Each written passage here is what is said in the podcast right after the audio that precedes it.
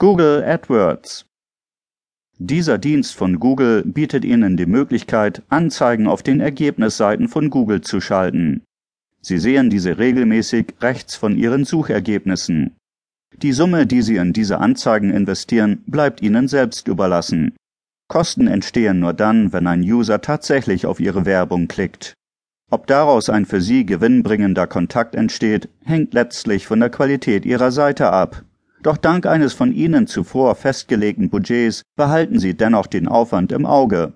Investieren Sie täglich beispielsweise 5 Euro, so wird Ihre Anzeige nur so häufig angezeigt, bis diese 5 Euro durch Anklicken verbraucht sind. Google erhebt die tatsächlichen Gebühren also pro Klick.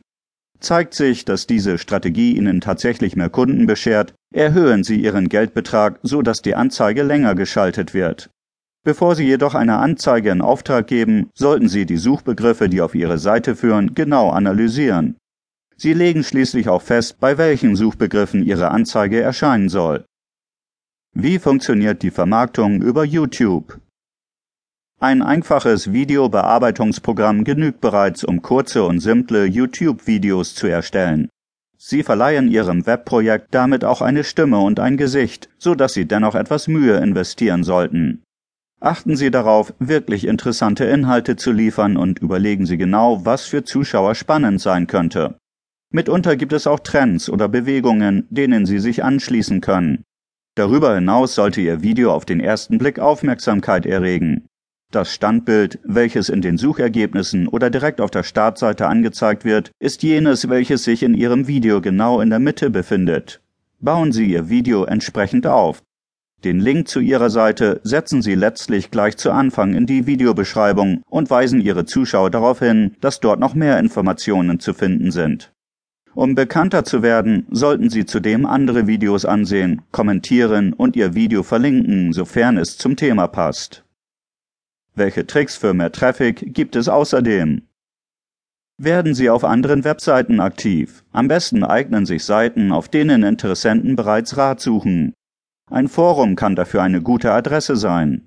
Teilen Sie Ihr Fachwissen dort und verlinken Sie hin und wieder Beiträge Ihrer Seite, sofern die Administratoren dies zulassen. Treten Sie dazu keinesfalls zu stark werbend auf. Der Dialog mit potenziellen Interessenten führt im Laufe der Zeit auch zu mehr Traffic. Kommentieren Sie in Blogs, folgen Sie spannenden Seiten, verlinken Sie selbst Seiten und lassen Sie sich im Gegenzug verlinken.